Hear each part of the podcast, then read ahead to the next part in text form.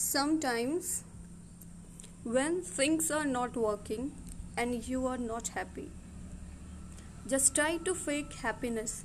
It means smiling and laughing over things even if you are feeling numb.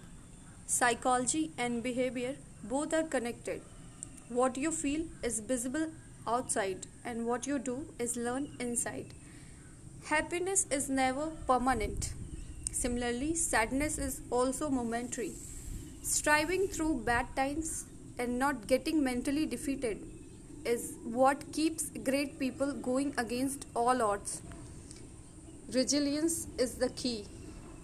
We just need not get affected too much.